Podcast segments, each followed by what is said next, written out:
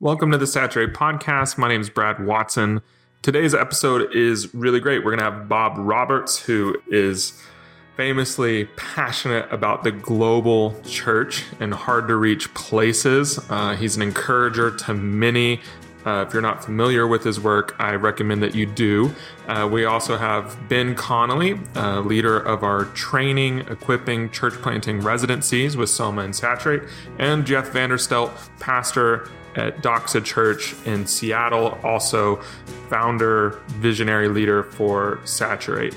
Uh, they're going to be talking about the decentralized church and lessons that we can learn from a global movement of the church, especially in this season of quarantine and where it feels like many things are shifting and changing.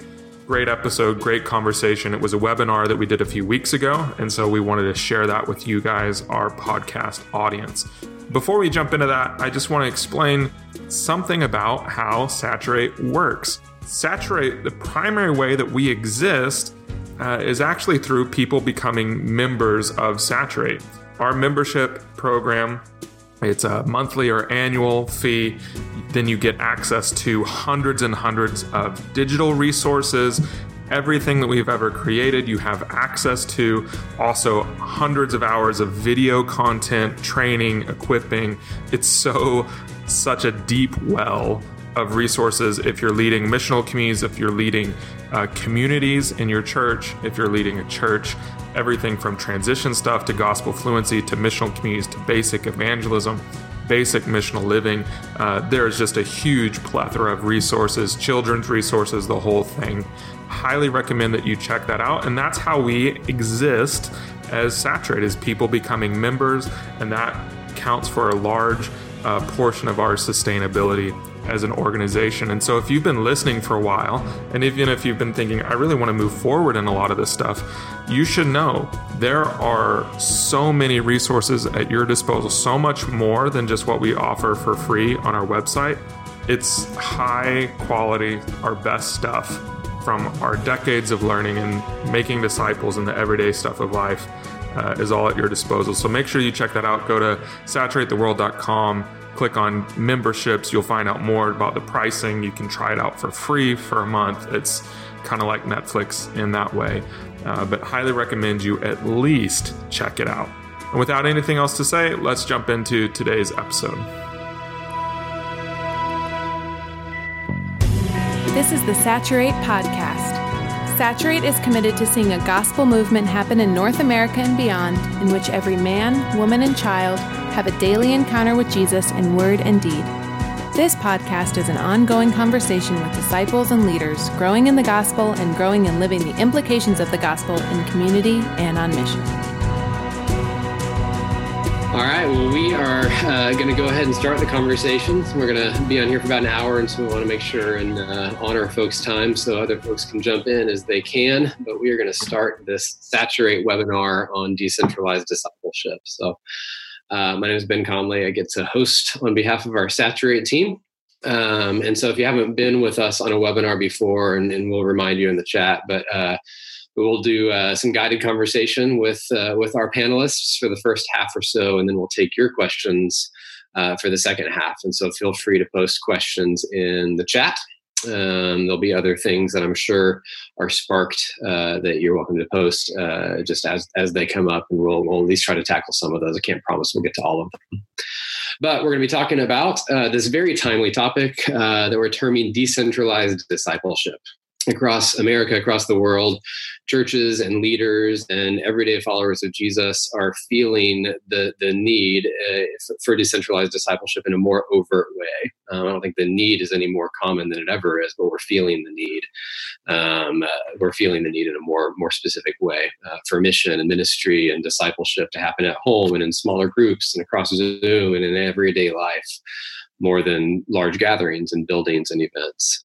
So I want to introduce these guys. Some of you know them, but others don't. Uh, for, for me personally, this is really fun. I've gotten to do writing projects with both these two, and uh, I think this is the first time the three of us have, have done something like this all together. And so uh, Jeff Vanderstelt is, is in Seattle, Bellevue area. Uh, he's a vision pastor for Doxa Church. He's the founder and visionary leader for the Soma family of churches for Saturate.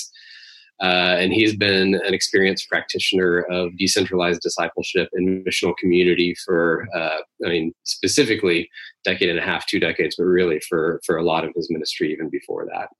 And then Bob Roberts is uh, here with me, a couple couple miles north on the highway in Fort Worth, Texas. Uh, he's he's just transitioned to be the global senior pastor, global, yep. global apostolic evangelistic senior pastor for all Bishop. the world. Uh, he's at Northwood Church here in the Fort Worth area. Uh, he started GlocalNet and does a lot of work with interfaith and multi faith conversations as well a great practitioner of decentralized discipleship too, and and especially Bob more than more than Jeff I for sure have spent a ton of time and learned with churches from around the world who have existed without large gatherings for for decades. Um, so hi both, thank you for being here. Here. Yeah, I'm going to pray and then we will dive right in. So, Father, uh, thank you for the opportunity to, uh, to, to gather from all parts of the world. I saw Portugal pop up across and all parts of uh, U.S. and beyond, Lord. I thank you. I thank you that uh, you have called and equipped your people for discipleship and ministry and mission. Um, I thank you for your church and its various forms. I thank you that it's existed in different ways throughout history.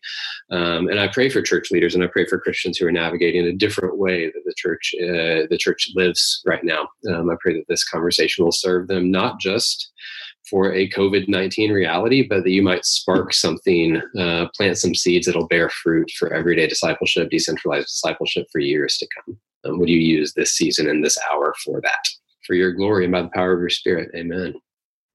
All right, so three of us are just gonna have some conversation. So uh, may talk over each other, may you know rebuke each other, whatever. It'll it'll be fine either way. So but let's start here. Discipleship as a concept, as a concept, uh, can mean different things to different people. So, just to get us all on the same playing field, maybe have one of you define discipleship, just so we can lay a, a baseline for our conversation. So, what is discipleship? The way we de- we define it is basically leading people to be with Jesus, become like Jesus, and do what Jesus did. Uh, that's kind of how we define it. So the the nature of it is leading them to increasingly increasingly submit all of life to his lordship and his empowering presence in order to do that those three things be with become like do what he did be with him become like him and do what he did okay mm-hmm. so i would say for us an old missionary helped me define it uh, we call it hear and obey for us that's that's uh, you hear god's voice and do you obey him so I, i'm going to give you fair warning ben you don't know this, but my little three year old grandson lives with us and he loves to run through the house naked. I'm trying to block the glass doors. If y'all see my three year old running naked through the house, there's nothing I can do about it. You're so covering I, well. I know. So I tried to do this hear and obey. Luke, if you'll do this, then granddad's going to do that. It ain't working. So how do we do that with everyday followers of Jesus? Hear and obey. Yeah and sometimes it's about as hard as trying to stop a three-year-old from running naked through your house. and sometimes we we are the proverbial three-year-old who don't want to hear and obey. Uh, but yeah, it, implicit in both those definitions, it's it's a lot of life. It's not just a, an hour learning more.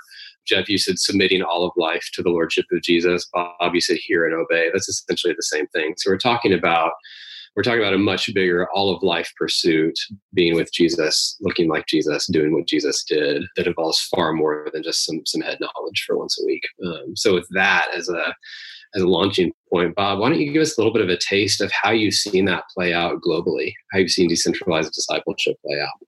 Well it, it's very much a part of my life. You know ben asking me to do uh, this webinar i started making a list of people that i've discipled and am discipling around the world and here's what's crazy I've never done that.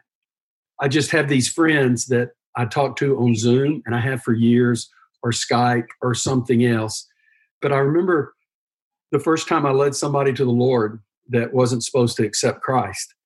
And, you know, it was one of these people in the world, they would never follow Jesus, but they did. But they lived in a very difficult country where Christians are persecuted. And so basically, uh, what I did was I got them a Bible and I had them start reading through the Bible. And I knew another Christian in that area.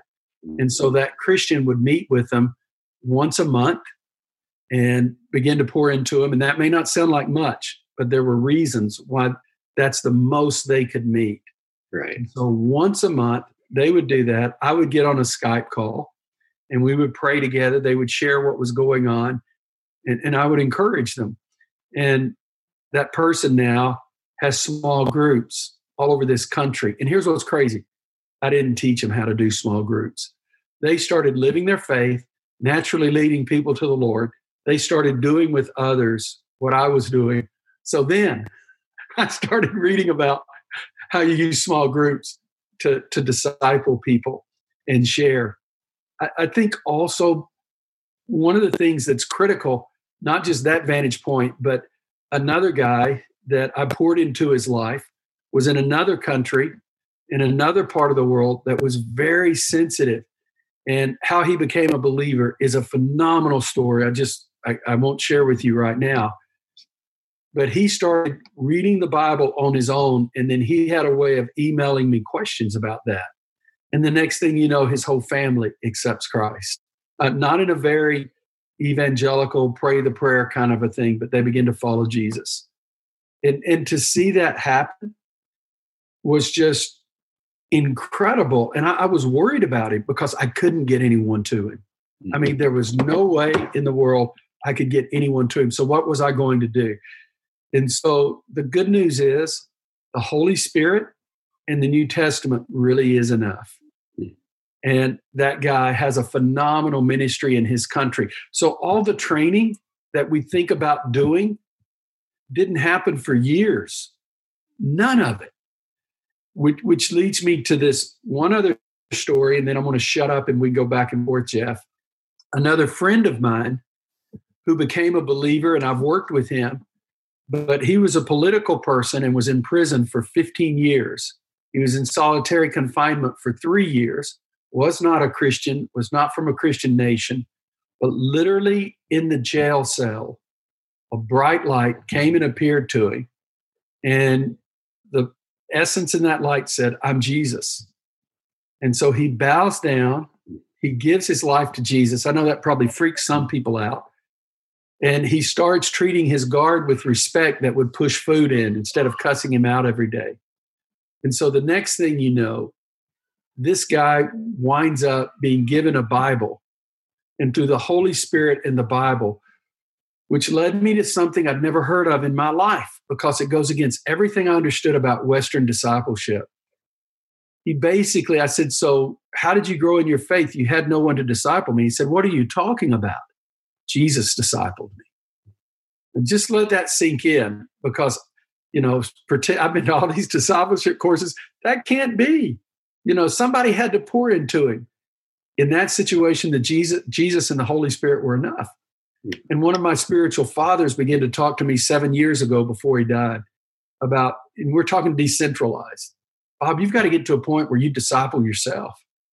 You know, you're busy discipling other people. You need to be discipling yourself.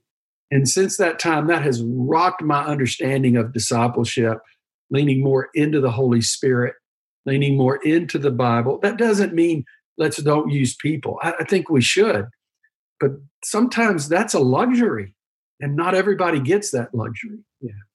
On that, before Jeff jumps in, can you just give and, and, and be sensitive? I know some of the places you're working you can't talk about, but it turns out the the U.S. in 2020 is not the first time that a government has said churches can't meet on Sundays. Um, And so, just to keep, give us a glimpse into maybe a couple of examples of how those, you know, you talked about people coming together and and discipling. You talked about the guy who came to know Jesus has a great thriving ministry in his country now.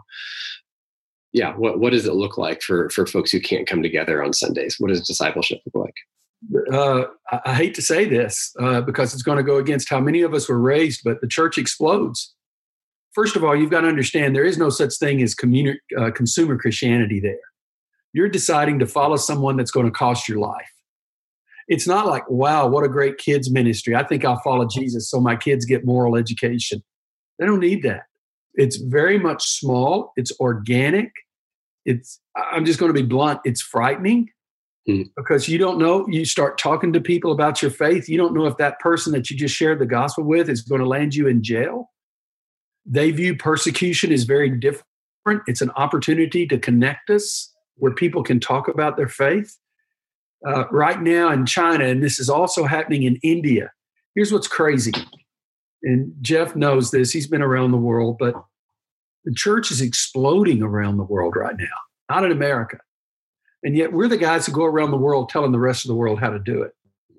And so we've taken our Western Christianity and we've actually taken our viruses with us.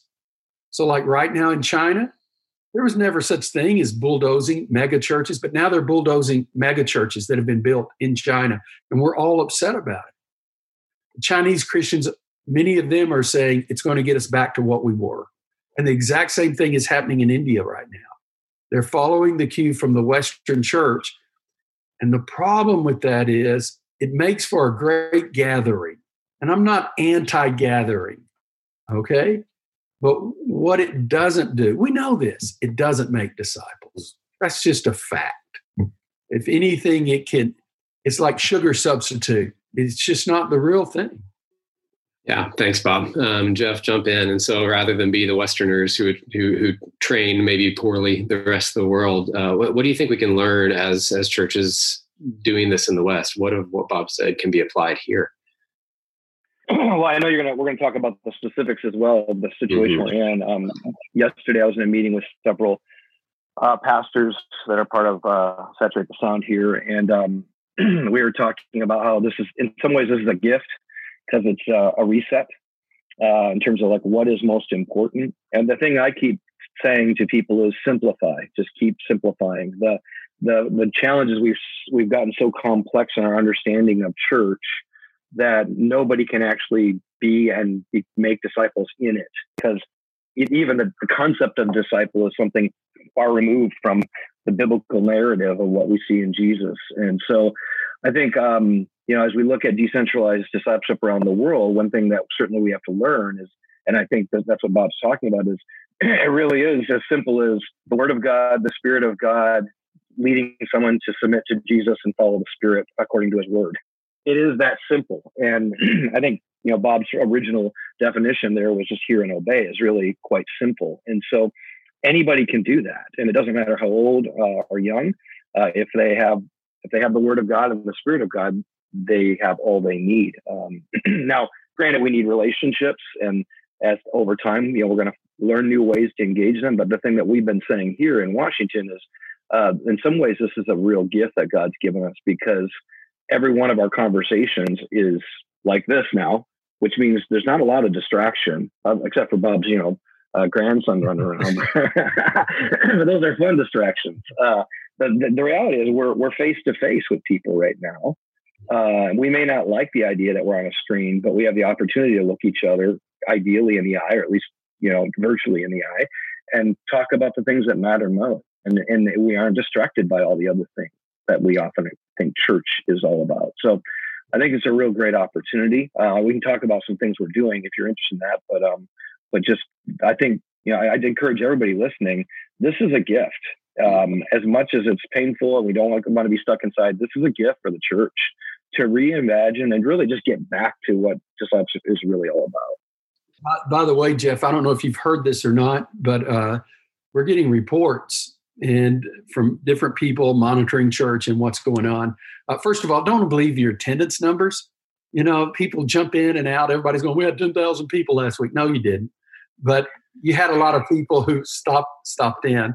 But the number one area that people are really connecting is their small groups through Zoom.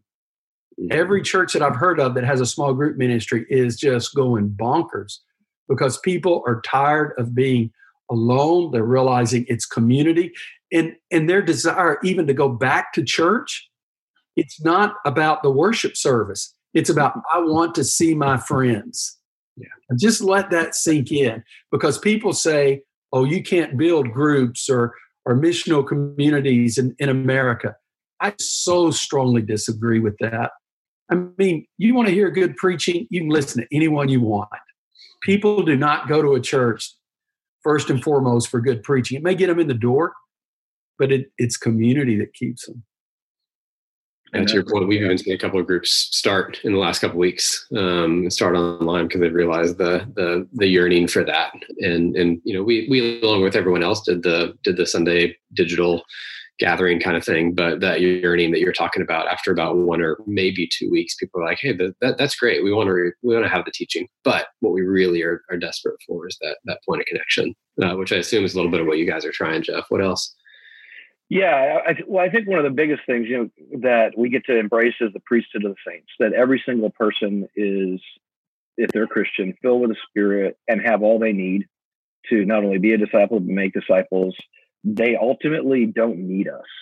I mean, we can be helpful, we can equip, we can train, but at the end of the day, if if they can embrace who God made them to be and step into it, then I think we've got a great opportunity to see a movement happen in this in this season. And so I, would say to anyone listening, you really got to help people embrace the fact that they have what they need and they're called to step out right now and do something with that. And there's a variety of ways they can do that. You know, I know some people ask, well, how do you do evangelism in this context? It's like it's not hard at all. Everybody's been interacting online for a long time before this happened. In fact, the majority of the people are interacting online, and we could say that, that was bad, but God knew what He was doing. So now we're ready.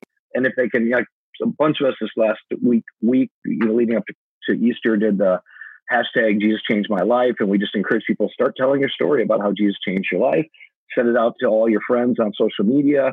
Invite them to to listen in on the Easter service or have a conversation about Jesus if they're interested. And we had way more people probably share their story for the first time with non-believers than than ever, maybe in the history of our church at least. And so or at least this region you know as we kind of try to track how many in this region we're seeing people uh, share their you know their story. So that's one thing is that mobilize the saints and encourage them to get creative and innovative. I mean these are the moments where the church has to like think way outside the box and don't put it all on your leaders to figure it all out. Encourage the body to figure it out. Encourage them to be creative. We, we're seeing people start different things that, like you said, new groups are getting started. I'm seeing new new initiatives getting started mm-hmm. around how are we going to do ministry in this season. And what's beautiful is it's no one's paying anybody to do it. it's just the body of Christ learning how to be the, the part God made them to be. And so embrace the priesthood, empower them, encourage them to creatively join in with the Holy Spirit's work. you know, open their mouths, share their story, write their story, whatever they can, get their story out to non-believing friends. And then we're encouraging people just like care for your neighborhood, you know, walk the street, pray for every house, pray God opens doors. Obviously, you have to stay on this side of the door. Uh, but, and then some are even like putting, you know, posting a note on the door saying, hey, if you need anything, you need someone to do grocery shopping, you need someone to uh, like just talk to, pray with, whatever. Here's my number. Here's my contact. Here's ways that uh, I'm willing to serve, and I'll be I'll stay safe and you know, wash my hands and keep my distance. But uh, just some of those ways are, you know, I mean, everybody, I'm meeting more neighbors now than I ever did before. And this is a very closed community, but it's because everybody's taking walks just to get outside and we're six feet apart, but we're saying, hello, how are you? And all of these doors are getting open. And so I'm sure that's true for everybody uh, if we'll just step into it. You know, Jeff, what you were saying, you think about it, there are two things that are happening right now that you and I are passionate about. Number one, People are getting into groups. Number two, they're serving their communities. Even the mega giga churches. I mean, they have no credibility if they're not serving right now. Everyone is having to connect with the community because everybody's realizing if all you are is just a big worship service. I think when the church opens again from the virus, I think there'll be a rush back to the church. But I also think there will be a rush to redefine it. I think people are going to, right now, they're a little miserable. I think they're going to look back on this season and go, man, I wish we could get back to that. Remember when we all had to stay home and you were with your family? Remember when we met on those Zoom calls and you remember when our marriage was struggling and and I met with one of the guys in my groups and we just sobbed over the phone. That's happening right now. I'm having grown men tell me they have never been the father or the husband that they're being right now. I'm with you, Jeff. This can all work to our advantage. I think it's a moment because what it's doing, it's forcing people to be relational, even if it's on the internet. We're being more relational on the internet than we were being in person. Now, think about that. And we're figuring out ways to do things on the internet that we couldn't do otherwise. I love that. I assume there's kind of a mix of everyday followers of Jesus and also church leaders on, on the call. And we've we've dabbled into some of this already, but but one of the most consistent conversations I'm having with church leaders is like, how do I know what I'm supposed to do with my time now? Um, what is what does my role look like? And and and maybe specifically, how do I how do I know I'm leading well if I can't be affirmed, if I can't see lights come on in people's eyes and that kind of stuff? And and a lot of the answer revolves around what we're talking about is like well, we're, we're really getting back to church leader roles of equipping the saints for the work of ministry. So what are you guys seeing? Like we mentioned a couple um, encouraging creativity encouraging you know small connection that kind of stuff. What are some other ways that the church leaders that are that are watching listening uh, can can think through just tangible how do i equip people and what am i equipping them to? I would add family. I hmm. think family ministry, holistic family ministry. I don't mean Here's youth ministry. Here's kids ministry. Here's what's really sad. Everyone is throwing everything online as if it's in person. I think we're going to see redefinition of what online ministry looks like beyond just streaming worship, streaming kids, streaming streaming youth. There's a lot of people that are wrestling with things like what is it? I mean, the family's in a mess in America. This this 30 day, lockdown Mm-hmm. I mean, there's a lot of people that are rediscovering their family like never before. And there's also a rise, 800% rise in mental illness right now in people calling. There, there's sadly in Texas, we've got a, we're, we're seeing a spike in child abuse. We're seeing a spike in women abuse. I mean, wife abuse. This is horrible. But we're also seeing people rediscover family. And I think it's an opportunity for the church to speak into do you lead your family or does you, the, the schedule that you choose for your family lead your family? Or how, how important are sports? Are they really that important that you never can spend time with your family? You're so busy in all the leagues all the extracurricular. I'm telling you i think you're going to see families fall apart and also solidify during this period. And anyone that is not talking about family issues they're missing it right now. The, it, we don't see it. It's like this huge forest and it's all around us. Jeff, it goes to your point about thinking beyond what you said, ministry in the future. I think one of those areas we need to stop and think about is family. Our counseling ministry is booming. It's booming. I think people need help, not just in terms of, okay, how do we get along and we got this issue we've got to deal with. Forget restructuring the church. I think we need to restructure our families who owns our time? What does leadership look like? I'm telling you, this is a big issue. Yeah, we're finding the same thing. In fact, one of the things I'm praying for regularly is that we would see house, household revivals, that households would oh. be re- revived. Yeah, and because I, I think, I think if we see that happen, all the work we're trying to do as leaders in the church is constantly being undermined by the fact that at home it's not being lived out. Mm-hmm. And so now we're we're in a in a state where people either Bob, I agree with you. I'm seeing marriage problems. I'm just you know parents are right, waking up to the reality that we don't we've never really done anything intentionally around discipleship in our home, and so all those needs are re, really in front of them. And I think leaders, uh, pastors, things that you can do is really give tool, give tools like how do you read your Bible with your family? How do you have a conversation at the dinner table?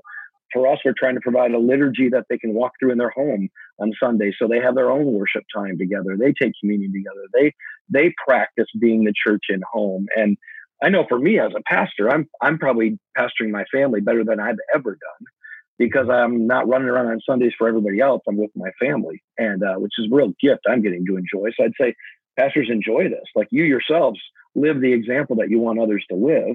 Uh, you have a great opportunity to disciple in your home but you're going to need to help people do that. And we, we've created office hours as well, like virtual office hours that people can sign into to get counseling if they need it, to pray with somebody. So we, all of our elders in our church have agreed to a certain number of hours a week that they're willing to have office hours online where someone can say, I need to meet with a pastor, I need to meet with an elder.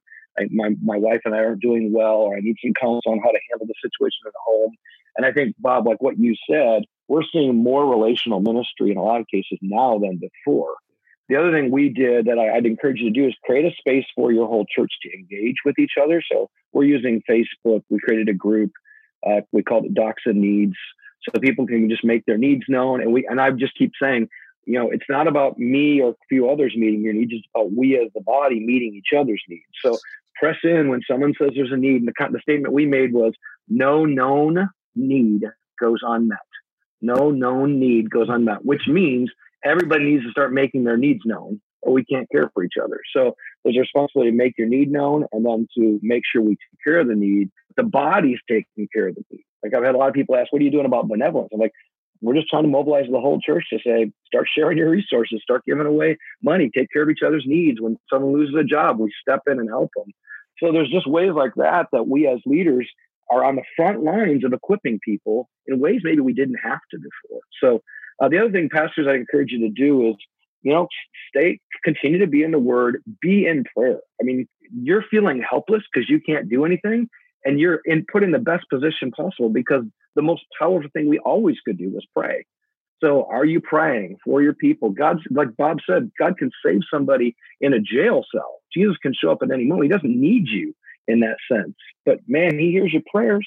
So pray for your church, pray for your people. It's so much of a re- revisioning of the time um, where I'm not in front of folks anymore. I'm not. I'm not delivering the ministry. Um, and I'm, I'm, just repeating this, Bob. I'll let you go here in a sec. But just several of the questions that are coming in on what, how, how do I lead well, or how do I make the best use of time. And so I just want to recap in case folks haven't been kind of uh, tying these things together. But how to how to use the time well, pray, trust God. Even if I can add one to, to you guys, see what God is stirring in you, what you're being convicted of. If you can't pray and trust God, see, see what that that means as far as us as leaders going like, oh, if I really think I have to be the guy and my church can't exist without me, like this is a great hard moment of sanctification for us. Um, but pray, and then then how do we use our time shepherding in prayer for people with people? Truly being the the pastor, the shepherd, equip them for for family worship, family leadership, family discipleship, meeting needs, sharing the gospel in small groups is kind of what you guys have said. Like what what are our priorities? That's what I heard you guys say. Anything you'd add to that or Bob, you can keep going on what you're going to say. I would say for some cultural context, being an American is great. We're very pragmatic people. We're process oriented. One, two, three, how we do things. That's what's made our country what it is. Mm-hmm. The tragedy is there's some good things that that's brought to the church, but it's some very bad things it's brought to the church. And the church was never meant to be a corporation or a business. And let's just be candid, it's become that. I'm not saying people with impure hearts said, let's go out and make money. It's let's use the methods of the world to grow the church. And the church isn't a business, it's a family, it's the body of Christ, it's organic, and it's the priesthood of the believer, like Jeff said. And I think it's an opportunity to redefine the question what does it really mean to be a pastor? I mean, you really ought to ask that question. Guys, you do realize, I mean, I, when I was preaching all the time, minimum of 20 hours a week on my sermon. All right? But but think about it. The thing that gave me the biggest bang for ministry really was not the 20 hours in that sermon, but the 20 hours I was with people. And so I think the question you need to ask is in, in reorganizing my time, who am I with? And it starts with God, with worship. And then what does God call me to do? And what does He call this body to do? And then He's given me this laptop for now. What happens if Zoom goes down or internet goes down? He's given me this for now. So, what does that look like to Jeff's initial question? What, what are the innovations? What are the opportunities?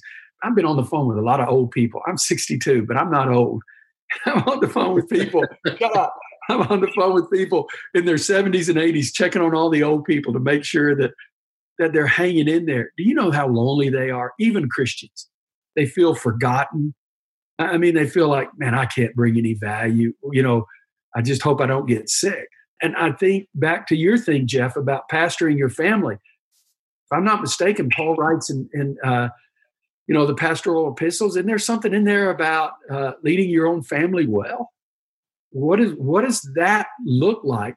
So i just look at what's going on and i think it's not just a chance to redefine the church it's a chance to redefine the pastorate.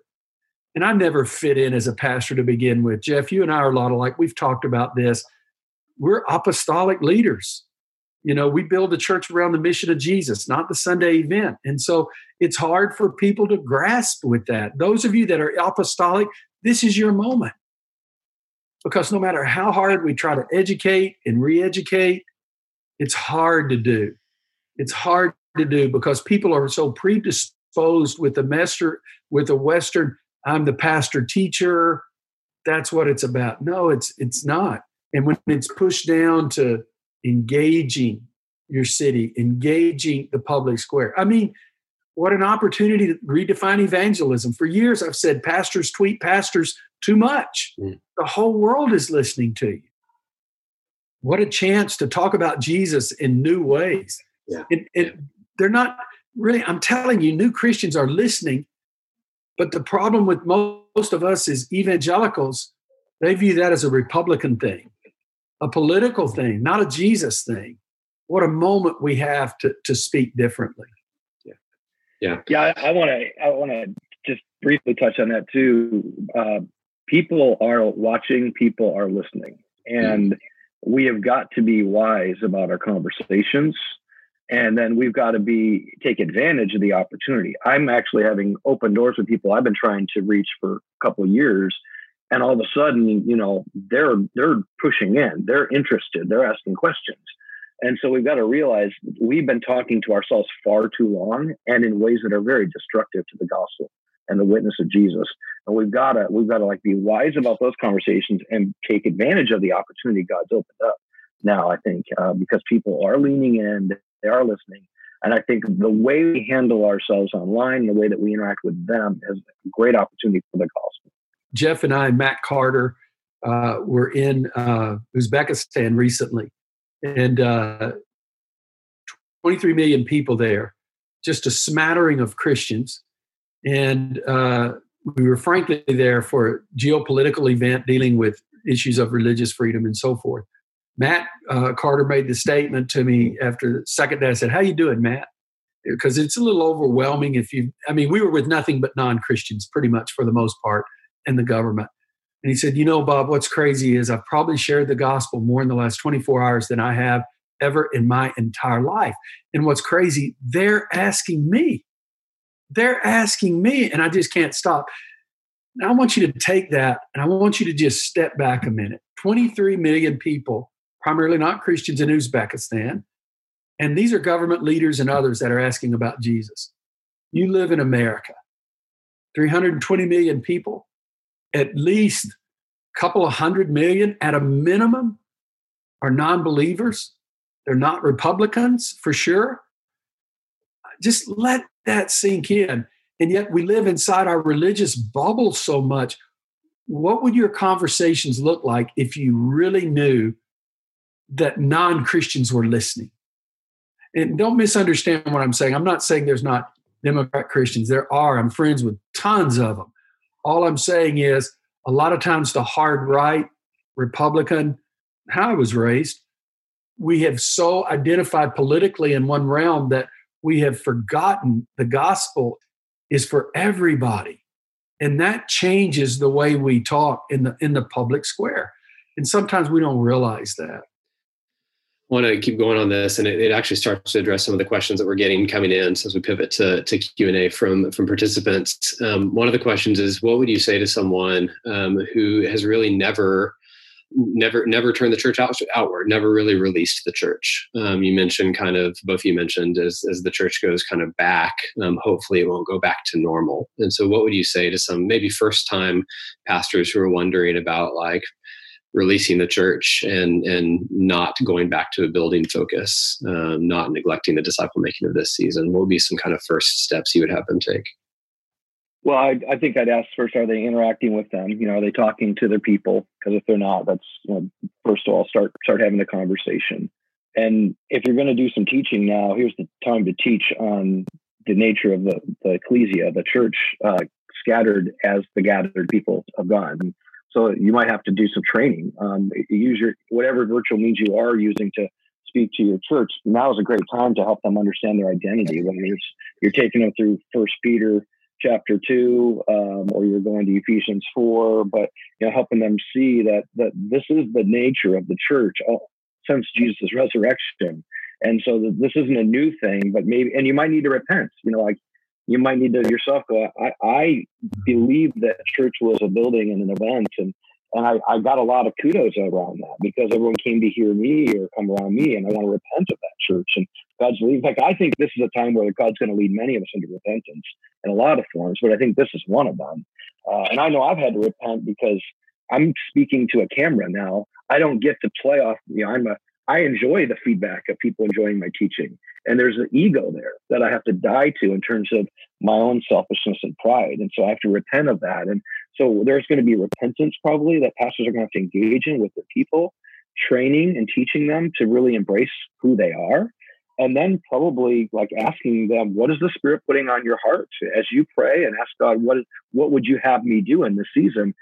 give them a space to process that. And maybe if they can process that in a public forum, like where we've created a, the Facebook group so people can talk, you know, process it out loud with one another, you know, uh, typing, of course, but, uh, or video and, and see what happens. Cause the spirit's going to stir, the spirit's got all, he's not wondering how to do this. Uh, we're just standing in the way. And, um, in a lot of ways, our repentance is getting out of the way and our equipping is helping people step in the way of the spirit.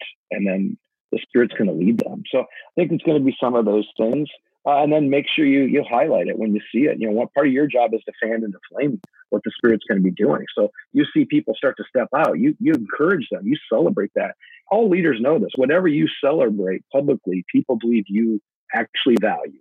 It's the thing you care about the most. So pay attention to what you're celebrating because all you're celebrating is, man, we you know we went from 300 people or 100 people on our Sunday gathering, and now we got 3,000 listening online they're still going to hear you say it's about you and about people listening to your preaching.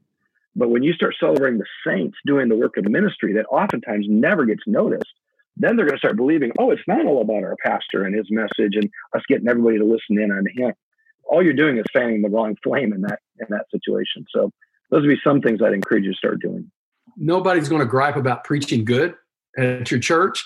So a lot of times a guy asked me who's trying to transition his church, and, and uh, I was brainstorming. I have a couple of different cohorts of pastors that I mentor, and uh, I, I, told him, I said, you know, I might do a series on on what I learned from all this when we come out of this, but I don't know I'd do that. I, I think probably it would be on love, be love. I'd probably do a whole series on love. And I, Jeff, I love what you said about repenting. That is so good. I mean, to stand up and say, guys, we don't love good you know your church is more with you when you stand up and you acknowledge it ain't what it ought to be than any other time. This idea about standing up, you know, the great savior of the church, they're with you more when you're broken than when you're, quote, successful. And if you can stand up and say, we got to love God, we got to love one another. And what does it mean to love? Let, let, let's talk about this Jesus thing in love and how that impacts the church. Guys, we got to go back into community. We've all learned community. God help you if you don't recognize the moments to preach to, because look at that to speak about love. We're going to love in we're going to love in our groups. We're going to love in and how we serve. And what Jeff said is huge. The worst thing preachers can do is to come up with ideas to serve their community right now. Man, it needs to be. Our members came up with this. I love what you said, Jeff. I just ditto everything. We think about going back when, when things supposedly go back to normal, which I don't think they ever will I think we have a new day in front of us. And if you if you want it to be what it was, it won't be ever. I, I think everything's going to change from this point on. You know, people talking about like we're never going to shake hands again or whatever it may be. Things are not going to go back to normal, and that that could be a uh, thing you mourn and you probably should, but it's also a thing we ought to celebrate. And yeah. what I would say is, right now is a great opportunity to get people to practice the loving one another in community and we're tr- trying to just like learn from Wesley, you know, and the, the movement, the Wesleyan revival, in terms of they had the bands, which is the, you know, like three to five people getting together regularly for deep heart level transformation. They had the, the classes, which is like small groups, or we call them mission communities. And then they had the societies, you know, 50 to 70 people. And they really, and those were all led by lay people. Those were not led by clergy, by professional pastors, by paid staff. And if we can teach our people how to live in those zones, virtually for now, learn how to do that now without needing to, to depend on us to do everything. When we get on the other side of this, we're going to have a, a force that's equipped. And then we want to be careful to not just swing back to what we used to be. Let's fan that into flame and keep it going because I think that has a great potential for the saints to do the work of ministry as we move back.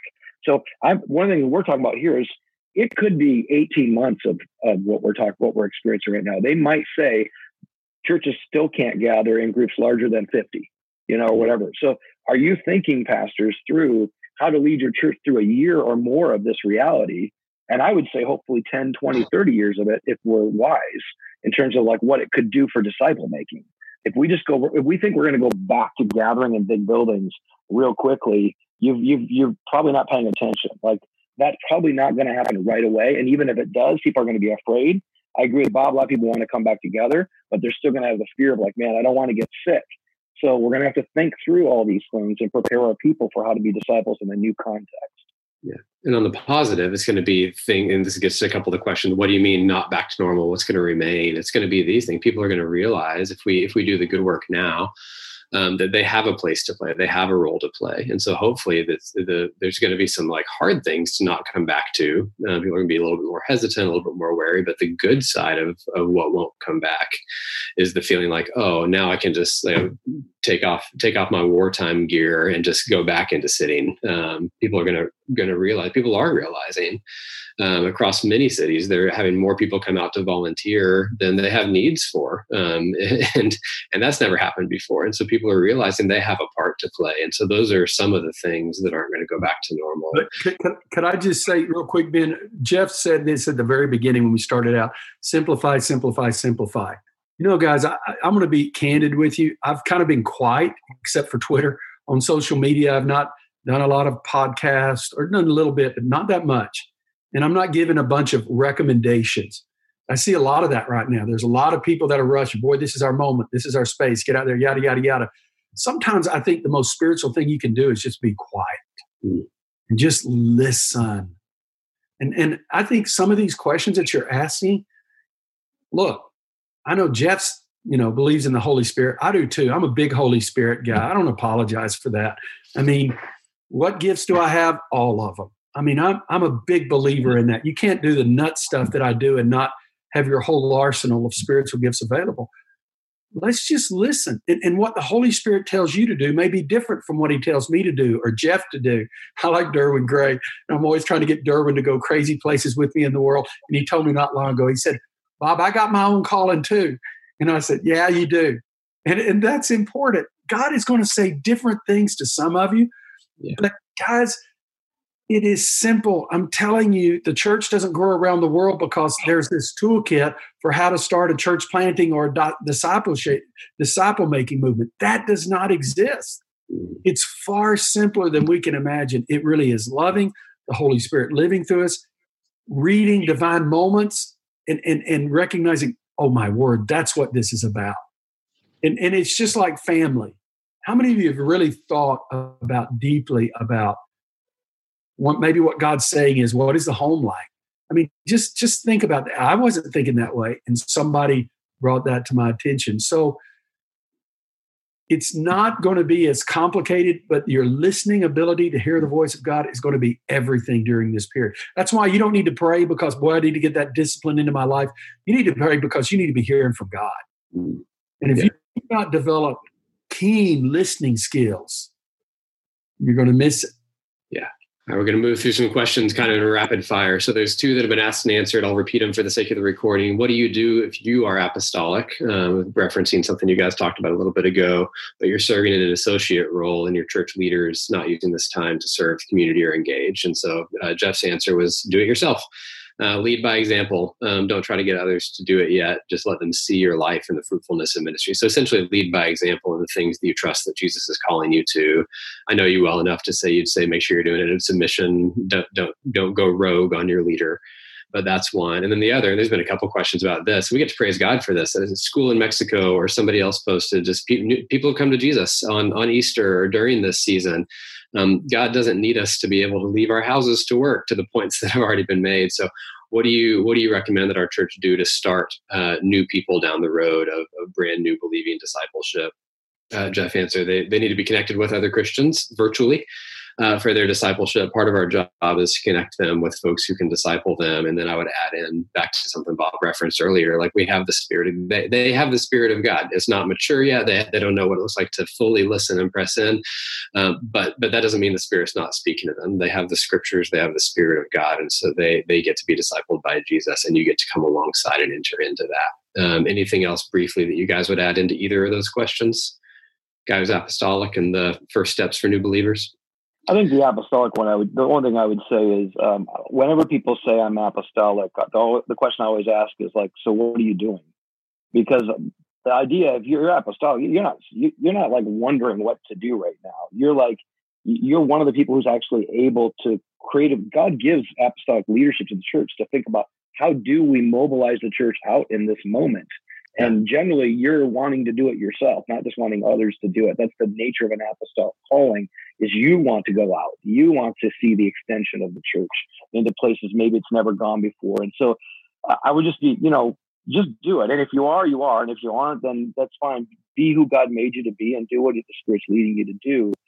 But uh, one thing I would just say is don't try to get the church to do something that you're not doing. So mm-hmm. lead by example. So that was really what I wanted to say there on the the person people come to faith on Easter, they are going to need they need the basics. So just giving them the basics. Make sure they have a Bible. Make sure they know how to pray, and then you know follow up and make sure they're doing those things. Ideally in community if possible. Again, it's really it's more simple than we think. We have so com- made it complex. So Bob's just done a great job of making that point. Yeah, absolutely. Yeah, to that same question, um, how do you keep discipleship since we are more virtual? We're, we're, less able to kind of you know put things into practice or literally walk with folks in community. How do we keep discipleship in this season from just devolving into head knowledge? How do we how do we keep the in and out as well as kind of the up? I think serving people. I mean, I think what you've got is what an incredible moment See, no, I, I, would challenge people not to think about discipleship, and I think the guy whoever asked that question, go, they get they get this, but I because of the way they ask the question, it's not just head knowledge. And only in America do we take a Greek model and redefine it as discipleship. It's following. Uh, our theme at Northwood this year is "Follow Me." Don't tell anybody, but a lady actually came up with it. And what she does in that, that's literally what Jesus says: "Follow me." And so, what does that mean? Anything that he says does. So, you can have a great disciple who reads their Bible, prays, memorizes scripture, but doesn't share their faith, doesn't serve people. What I discovered many years ago, and I never understood this, I thought you did discipleship so that people could minister. Uh uh-uh. uh Ministry is a part of discipleship. And, and even missions, that's where you learn to hear God's voice the keenest this is the truth. The older I get, the more charismatic I get. I don't mean not so charismatic, but I mean all the gifts and hearing God's voice because I've discovered God speaks in real time. And there's a big shift. I would just say this to you listening to this because you disciple others. You'll see the biggest shift in your personal discipleship when you worship early in the morning because you know you've got to hear God throughout the day. You want to experience Him. And then those specific things begin to happen, and you recognize this is a God moment. Man, when I'm overseas and when I'm here, I'm constantly, this is a God moment. This isn't just something that happened. This isn't a door. This is a God moment. How do I respond to that? I think that's a big deal. The basic discipleship uh, direction of read the Bible, invite the Holy Spirit to lead, ask God, what are you saying to me? And then what do you want me to do as a result? Mm-hmm. Like that's that's how you go from head to, to uh, hands, you know. And so uh, it really is. I mean, part of our problem is we haven't taught people how to obey the word. We just taught them how to, to know the word. And so I think if you haven't done that, now's the time to teach them how to obey God's word. The word is very clear on what to do in this situation. The Bible's clear on what to do. Uh, we just got to lead them back to the word with the Spirit and then invite them to obey the word that they're reading in obviously very creative forms. But the Spirit of God is not dumbfounded. He's got all the creativity he needs. Yeah.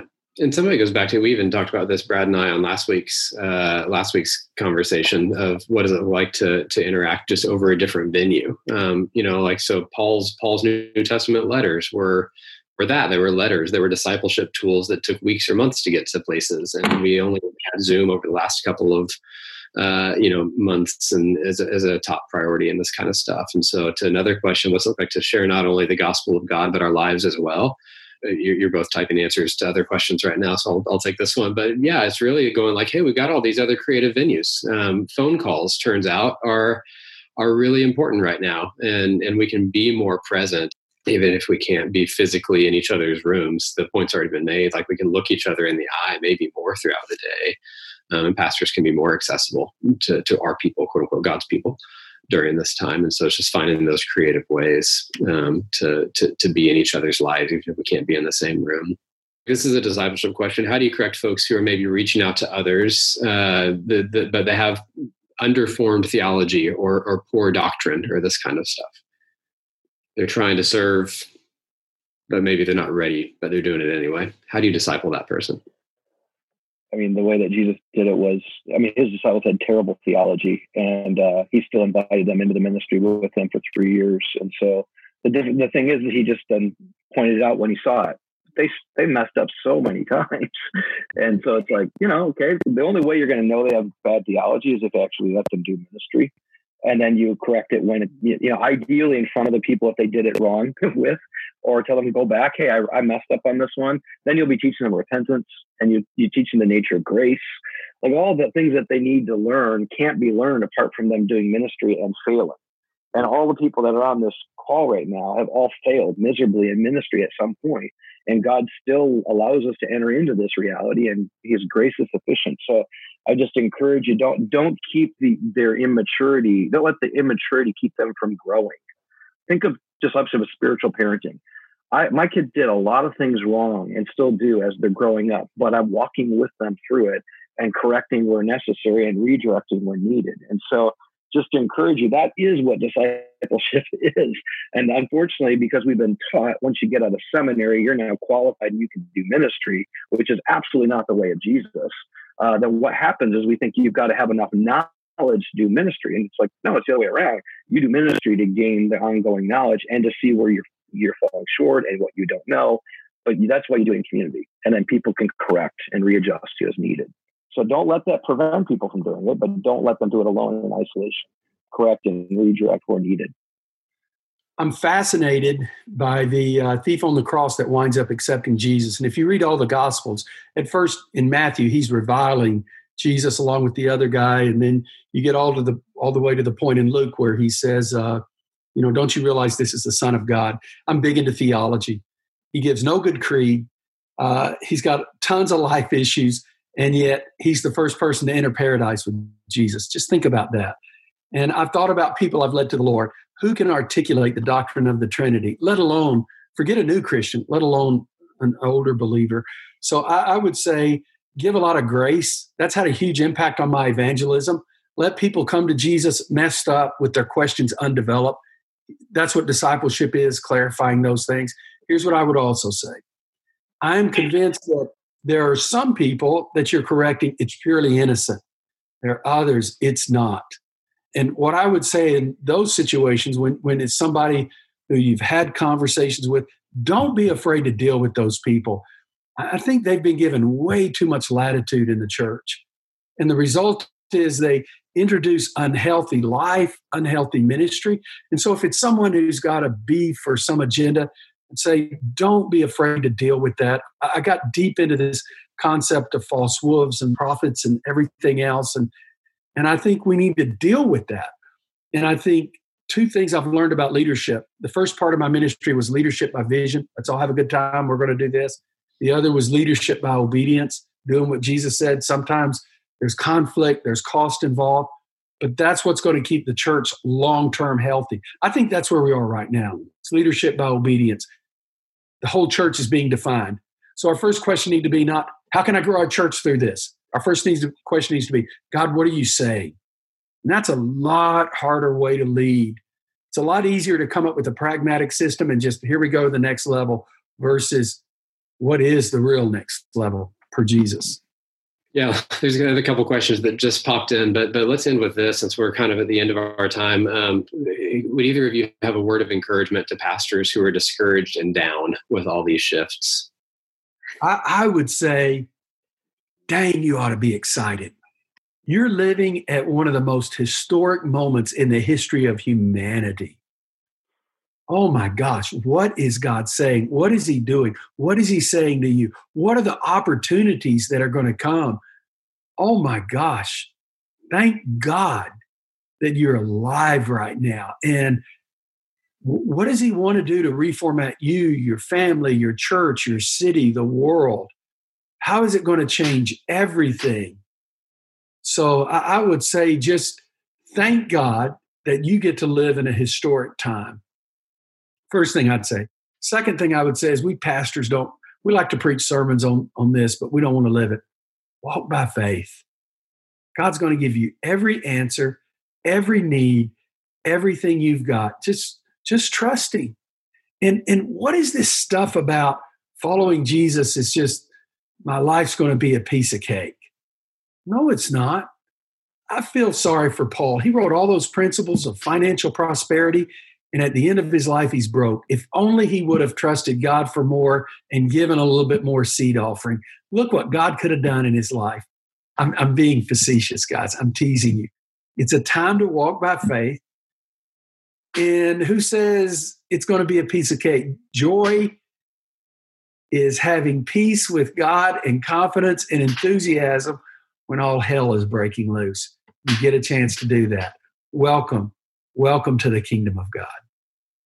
Amen. I don't have to say a whole lot more. I would just say that the history of the world and Christianity is that the church thrives most in persecution and suffering, that Christians are most purified in their faith and sanctified to become more like Christ when there's no other reason to really follow than the fact that he's worth it. And so I just I just encourage you like this is an incredible opportunity for the church to thrive and for the bride to be purified, for our faith to grow. We we all preach this your faith becomes stronger in these situations, not weaker. So anticipate the, the growing and strengthening of your own faith and the faith of the people that God's given you, and and just wait and see what God's going to do. If I if I could, one other thing I will say that was asked earlier, what do I do with all my time? Be careful not to just get busy trying to solve every problem or put yourself in every situation. I'm seeing some people, pastors, frantically and maybe narcissistically trying to be in everything, and it's like, you know what? Rest. Yeah. Rest in the Lord, man. Like He's got this. He knows what He's doing, and He doesn't need you to be everything. Be you. Anticipate Him doing more than you could ever ask or imagine. Walk by faith, not by sight, and watch what He's going to do. I mean, Jesus is going to be magnified and glorified in this. I am confident of that. This is a worldwide deal. The entire world is going through this together. What's up? God's going to do something. And so he already is, but just wait, man. I think we've just begun to see what he's going to bring about. So pray, trust, rest, and then wait on him and then do what he says, but don't try to do more, man. He doesn't need you to be God. He's got it. Hey, just on that point of rest, I've told some of our pastors, I'm old enough to remember when we got computers. And the idea was we'll be able to do 40, 60 hours a week in 20 hours. We didn't. We just did more. And then we got the iPhone. It's going to change your life. I'm concerned that after this, we've discovered we can make a lot of decisions without going to meetings and being around people. One of my biggest concerns is there's going to be a boomerang effect, and we're going to wind up busier than we've ever been in our lives. Not to catch up, but once that's done, it's going to be, oh my gosh, look at what we could do. Jeff, I just agree with you about the rhythm in our life is not sustainable. It's no wonder we've got the highest divorce rate in the world. It is not sustainable. And I, I think that's one of the things God's saying to us as Americans. Mm-hmm. Rest. Good word. Yeah, you get the opportunity right now to set new rhythms. Yeah. What do you want your life to be like? Here we go. And there's a lot more we could say on all of this, and we have some other resources on eh, for pastors uh, struggling with discouragement for discipleship in everyday life. Saturate has just just dozens and dozens of, of resources for things like that uh, that we hope could continue to serve you. Um, you can access through Saturate membership. So the slides on the screen, but saturatetheworld.com/membership. And if there's other resources um, to help you in this COVID 19 season, we're not experts by any means, but, uh, but Saturate's done a long history of equipping everyday Christians for decentralized ministry and mission and community, applying the gospel to our hearts and things like fear and worry and other unbeliefs, disbeliefs that are so common in this season. Uh, we have a COVID 19 page up at saturatetheworld.com as well. But that wraps up this Saturate. So thanks, Bob. Thanks, Jeff. And thank you to all of you for tuning in. We'll see you at the next one. Love you guys. Love you. Today's podcast was edited by Ben Fort, and our theme music is written and performed by the band Mopac. Saturate's hope is to see one missional community for every 1,000 people in every city as we see the glory of God fill every person, every place, and every church. We participate in this vision by curating resources, training, coaching, consulting, and many more ways. Find out more at saturatetheworld.com.